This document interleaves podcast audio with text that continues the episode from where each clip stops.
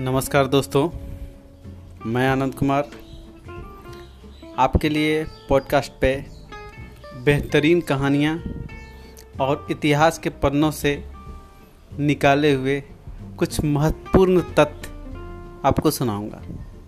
तो सुनते रहिए आनंद के साथ।